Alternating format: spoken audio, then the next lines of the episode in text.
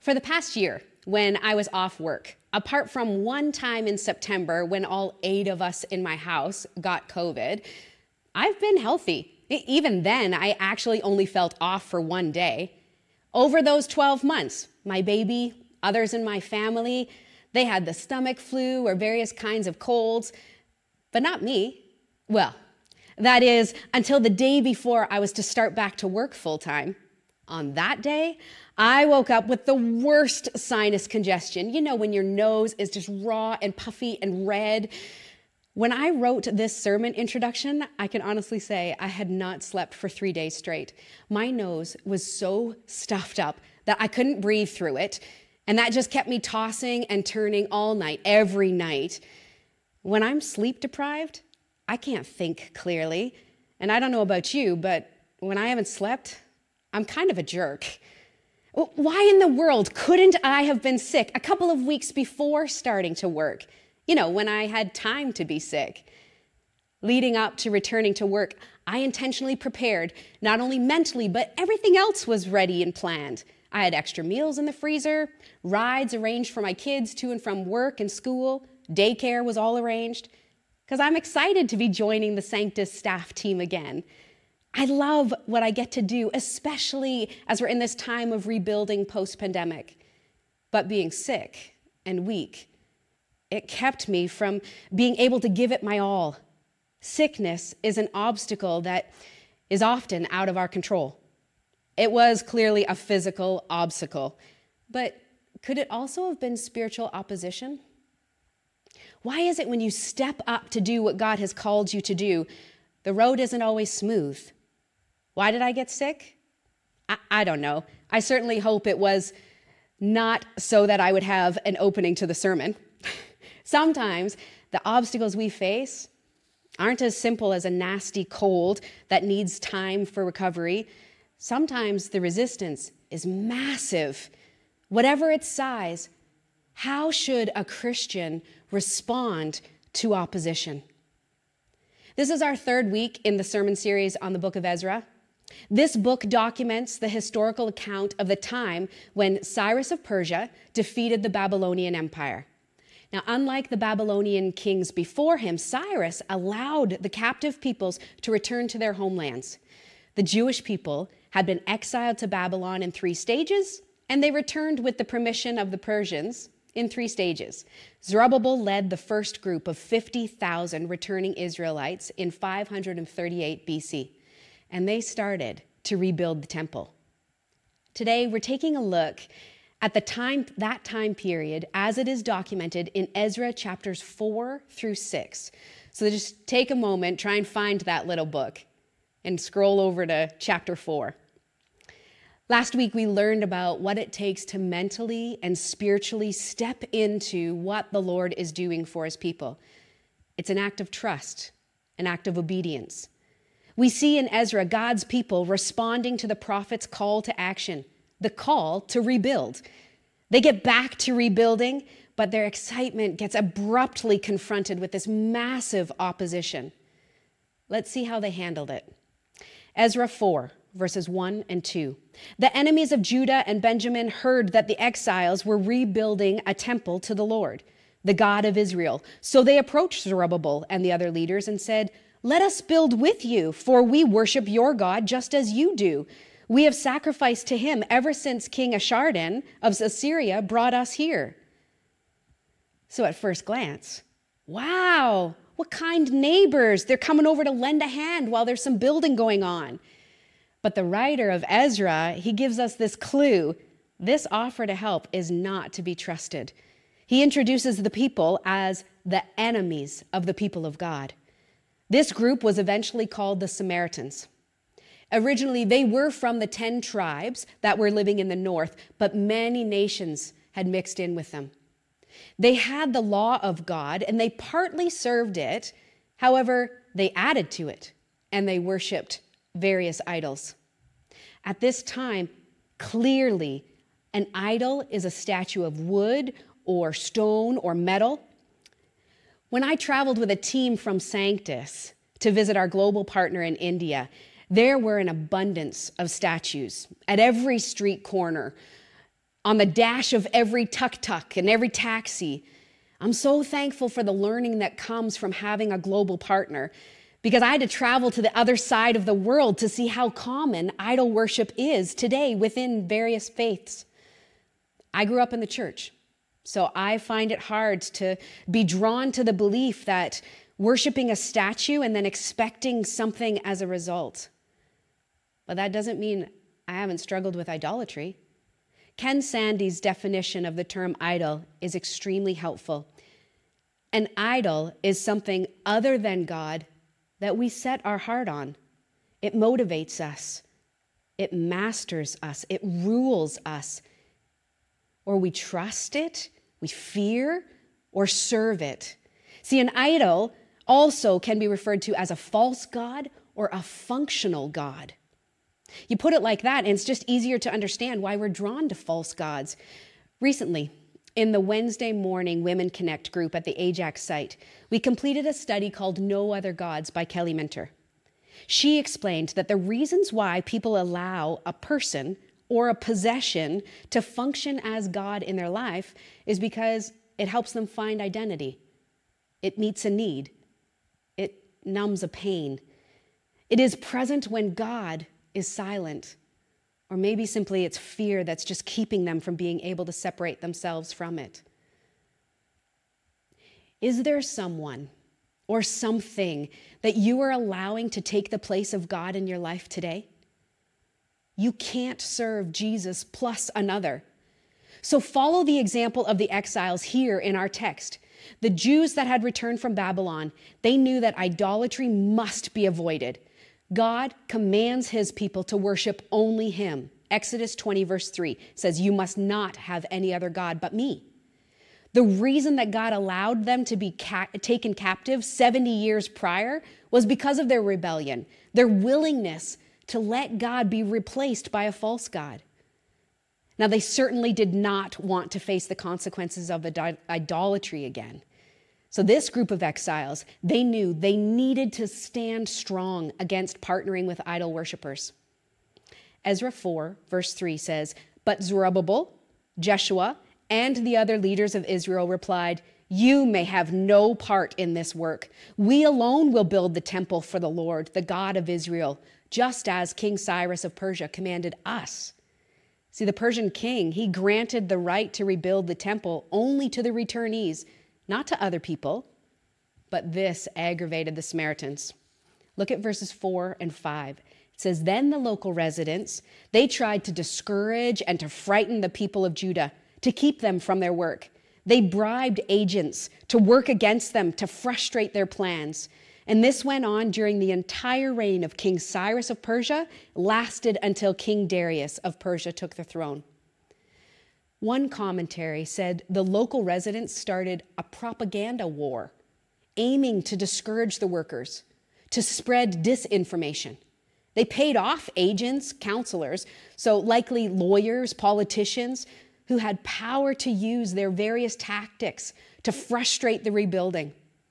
The opposition was political, governmental, but it was also emotional, physical, and spiritual.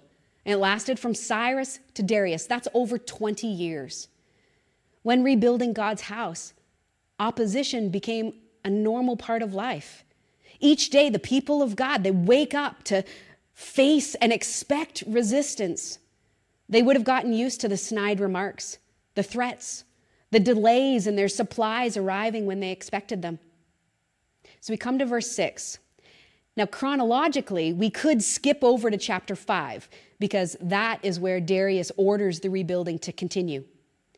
It's a little confusing here if you're a history buff and if you happen to know the dates of what king was in power when, because the author he inserts an account of opposition under Xerxes and also Artaxerxes.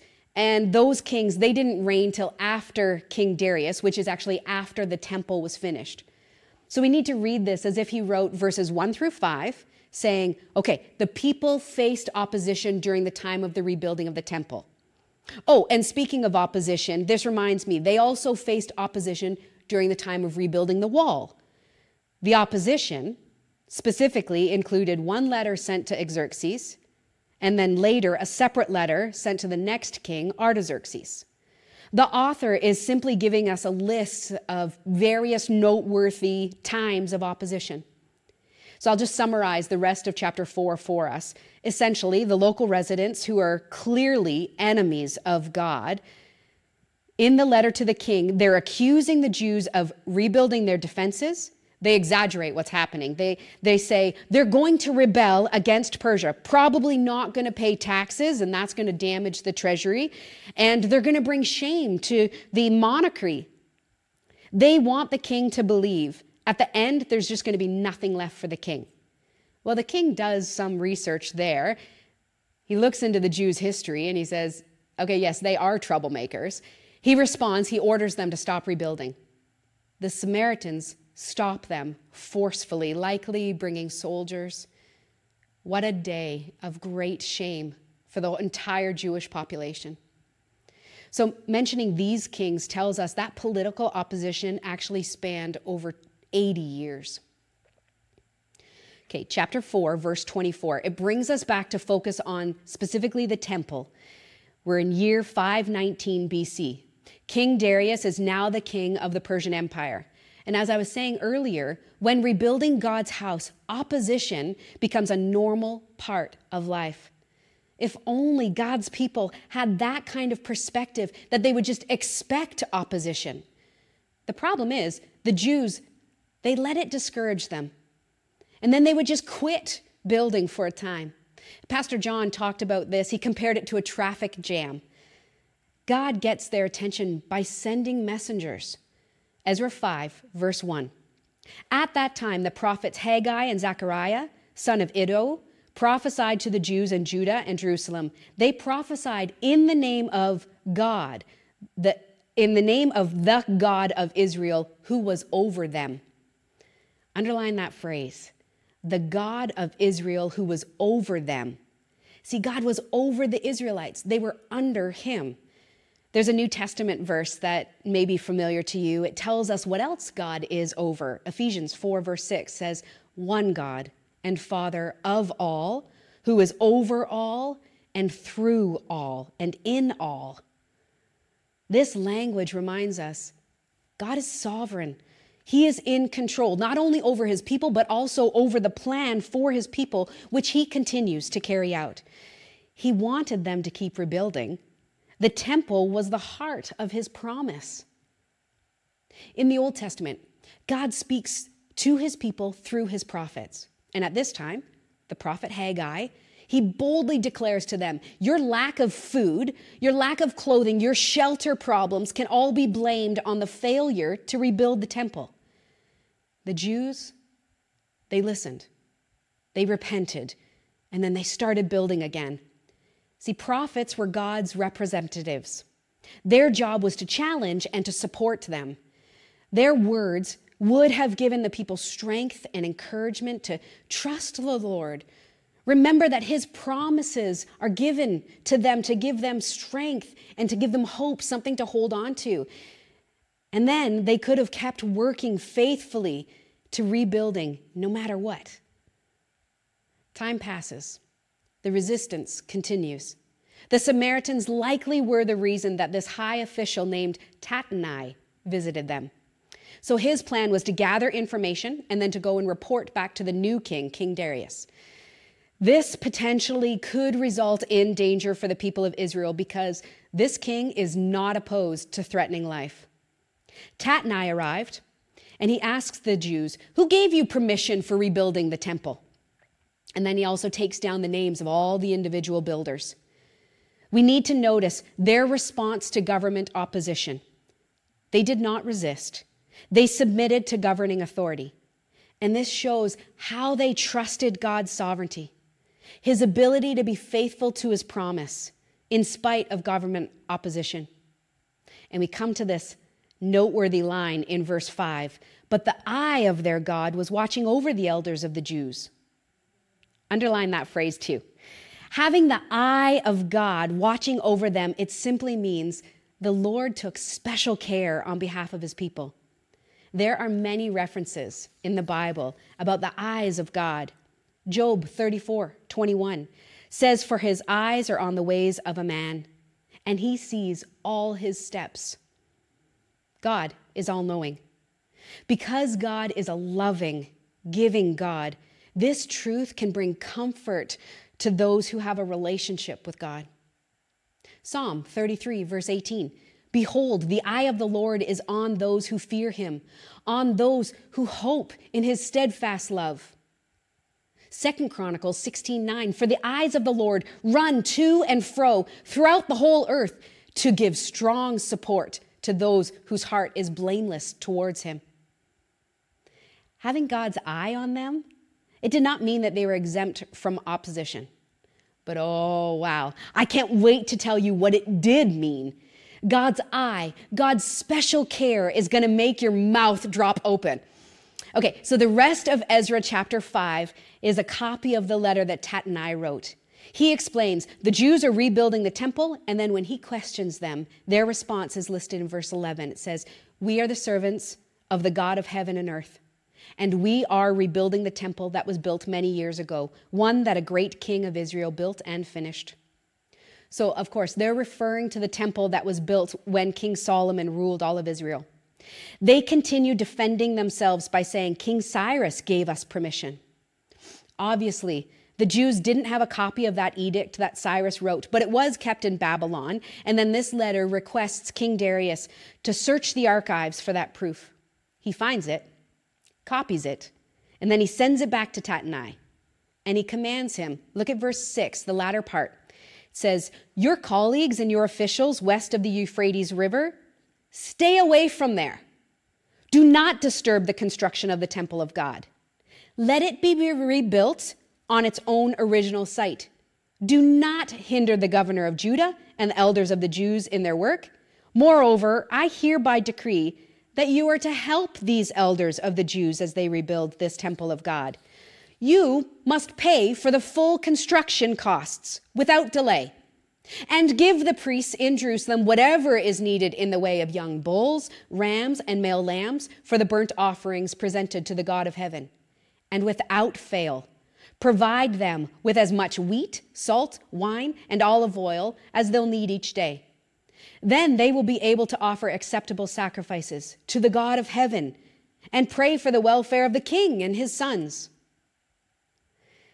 Throughout Scripture, we read time and time again of the promises of good things for those who are building the holy church, who are building God's house. I love how God just shows up and how he shows off in this moment. Darius not only tells them to back off, he orders them to pay for everything. It's incredible, right? Those who stand in the way of the Lord, they don't get to forever.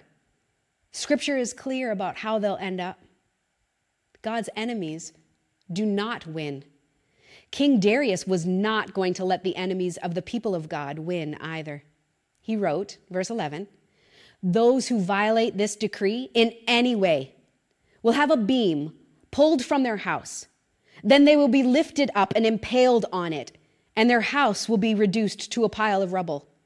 May the God who has chosen the city of Jerusalem as the place to honor his name destroy any king or nation that violates this command and destroys this temple. This pronouncement of Darius meant finally an end to the opposition, for at least during the time of the rebuilding of the temple. Now, Darius was not an Israelite, so why did he do what he did? Historical documents indicate he had an interest in restoring specific cults that were in his empire. In exchange for his generosity, he simply asks for prayer for him and his family. It's understandable that in a world of polytheism, he just wants to make sure that he was in the favor of every god in his empire. Just like we learned in Ezra chapter 1, God moved the heart of Cyrus, a pagan king, and he does it again with Darius. These kings were instruments of God. I remind you again of Romans 13. There's no authority except that which God has established. The authorities that exist have been established by God.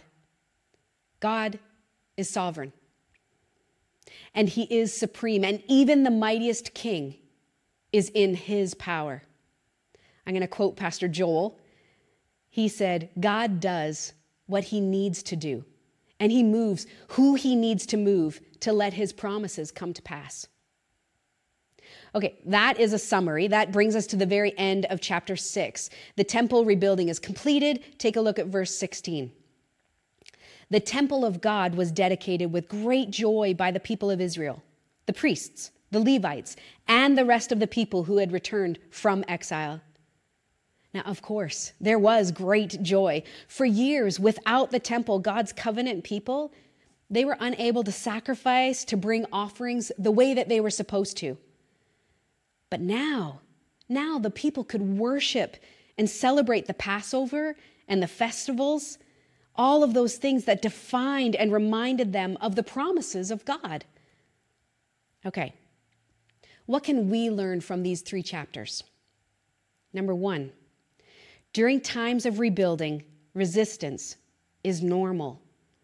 You should expect it. In the West, many of us actually have more than we need, which makes us get surprised when there's suffering in life. Delays, failures, and obstacles will happen. If you expect them, it's so much easier to move forward past them. Otherwise, you may get stuck. Our perspective should be to expect resistance, but know where it comes from.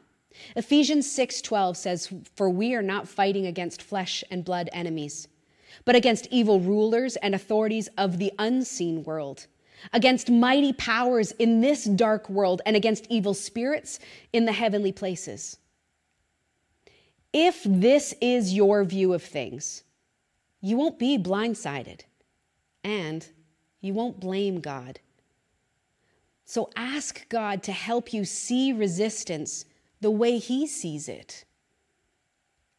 Number two, during times of rebuilding, God speaks through His people. Remember, Haggai and Zechariah, they were right beside the exiles during the rebuilding of the temple. If you are personally going through a time where you are facing opposition. Don't do what many do. Don't isolate yourself. Don't try and live this life on your own strength. We don't fight it alone, we build together. We need to live our lives relationally connected to Christian community. We need to meet together, to study books like this together. Do you prioritize Sunday church going? Are you in a connect group? You know, at times when there is great resistance to rebuilding, you will get strength to endure by listening to the individuals that God has anointed to teach His word. Number three, during times of rebuilding, God is with His people. The hope from the message of Haggai to the ex- exiles, it gave them power. And this power, it comes from the Holy Spirit. Look at Haggai 2 4 through 5. It says this For I am with you, says the Lord of heaven's armies. My spirit remains among you, just as I promised when you came out of Egypt, so do not be afraid. Once the people of Israel repented of their sin, rather than leaving them alone with the task of rebuilding, Haggai, he continued to preach to the Jews, urging them to focus on the hope of future glory in the temple and a victory that is to come over the enemies of God's people. Haggai 2 9 says, The future glory of this temple will be greater than its past glory, says the Lord of heaven's armies. And in this place I will bring peace. I, the Lord of heaven's armies, have spoken. His words were pointing to the Savior of the world. When Jesus walked this earth, he regularly faced resistance, and he gives us an example to follow. He spent time in prayer many, many times. It says how he just got away from it all and he spent time alone, just talking, talking with God. God's word promises us, it promises us. He listens to us when we pray. 1 Peter 3:12 says, "For the eyes of the Lord are on the righteous." and his ears are open to their prayer. Prayer is the most powerful resource because it invites the Holy Spirit to join the fight. Most of the time, the battle that we're facing is spiritual. So the truth to cling to is that spiritual battle, that's already been won. Remember, John 16, verse 33, Jesus says these words He says, I've told you all this so that you may have peace in me. Here on earth, you will have many trials and sorrows, but take heart because I have overcome the world. Now, King Solomon, he built the original temple in seven years. The rebuilding during the time of Ezra, it took three times that. When the people of God are rebuilding, it takes time. God, however, He's a miracle worker, He's a way maker, and He doesn't have to take time. John 2, verse 19, Jesus answers them Destroy this temple, and I will, I will raise it again in three days. The temple, as a physical building, it was imperative to worship. And when it was destroyed, the people of God, they were lost. This is the life changing truth of what Jesus did on the cross. Because of human rebellion against God, every single person, every one of us, is lost and we're distanced from the one who created us. Now, the people of God, they came to the temple. They had to sacrifice animals on the altar to pay the price for their rebellion. But Jesus Christ, when he willingly gave his life on the cross, he did this for us. When Jesus said temple, he was speaking about his own body. So he rebuilt what the temple represents in three days by rising again, by overcoming all resistance. His resurrection defeats all enemies. That's why we can boldly declare the battle belongs to the Lord. And I've learned to trust him and to trust his timetable, especially recently. To propel us as a church towards reaching God's vision for us as Sanctus Church, we became a multi site many years ago. And with each site launch, a site pastor is selected. And yet, our Ajax site, it never had a specific site pastor until the position was offered to me in December 2021. I accepted, and yet, the very week that it was going to be announced publicly, I realized I was pregnant. Having a baby would most certainly delay getting to serve in this new role. It would mean sleepless nights, some wear and tear on my body. And at 45 years old, it could mean some serious health complications. Now, this example in my own life, of course, it's not political opposition, and it wasn't a threat or a person intentionally keeping me from stepping up to what God has called me to, but nevertheless, it was an obstacle. It was a delay for me to be a part of the rebuilding. What would others in our world do if they were in a similar situation? Ajax's local partner is the Pregnancy Help Center, and I was recently reading a report that they wrote. They said that in our world, about half of the women with an unplanned pregnancy choose abortion. Did you know this? That women who are over 35 will choose abortion more so than those who are closer to the age of 30. Now, please hear me clearly. Abortion was never something I personally considered, but I mention it to say if I didn't expect resistance to rebuilding, I would have been discouraged about the delay of not working for a whole year. Asking God to give me and to guide my perspective so that I would have the mind of Christ helped me to turn to our community. I relied on others for support, and they were the ones who came and prayed for me. So, as a result, a year later, there is no doubt that God's eye was on us. We have the happiest one year old, and she regularly brings a smile to the face of everyone in my house. especially my three teenagers who sometimes barely give me a grunt or a nod. But oh, they will ooh and ah and run over to show her how much they care for her and want to see and meet her needs. See, God, He showed up and He showed off. You could say, I was forced to delay being a part of the rebuilding that was happening at Sanctus. But I trust at that time God was preparing me, or rather, rebuilding me, I get to be his instrument. As he uses this story, my story, to help others see things like the value of life, the necessity of community, and that he is the giver of good gifts, and he still does miracles today. In the New Testament, the temple, it refers to the people of God, his church, this is what we get to rebuild. In rebuilding his church, when resistance comes, remember, opposition is normal. Expect it. Ask God for his perspective of it. We don't fight it alone, but we build together. And most importantly, trust that the battle belongs to our God because he's already defeated every one of your enemies. Let's pray together. Almighty God, you are sovereign over all. And I ask, would you please guide our perspective to expect opposition? Help us to see it how you see it. Oh God, I thank you that your eye is on your people.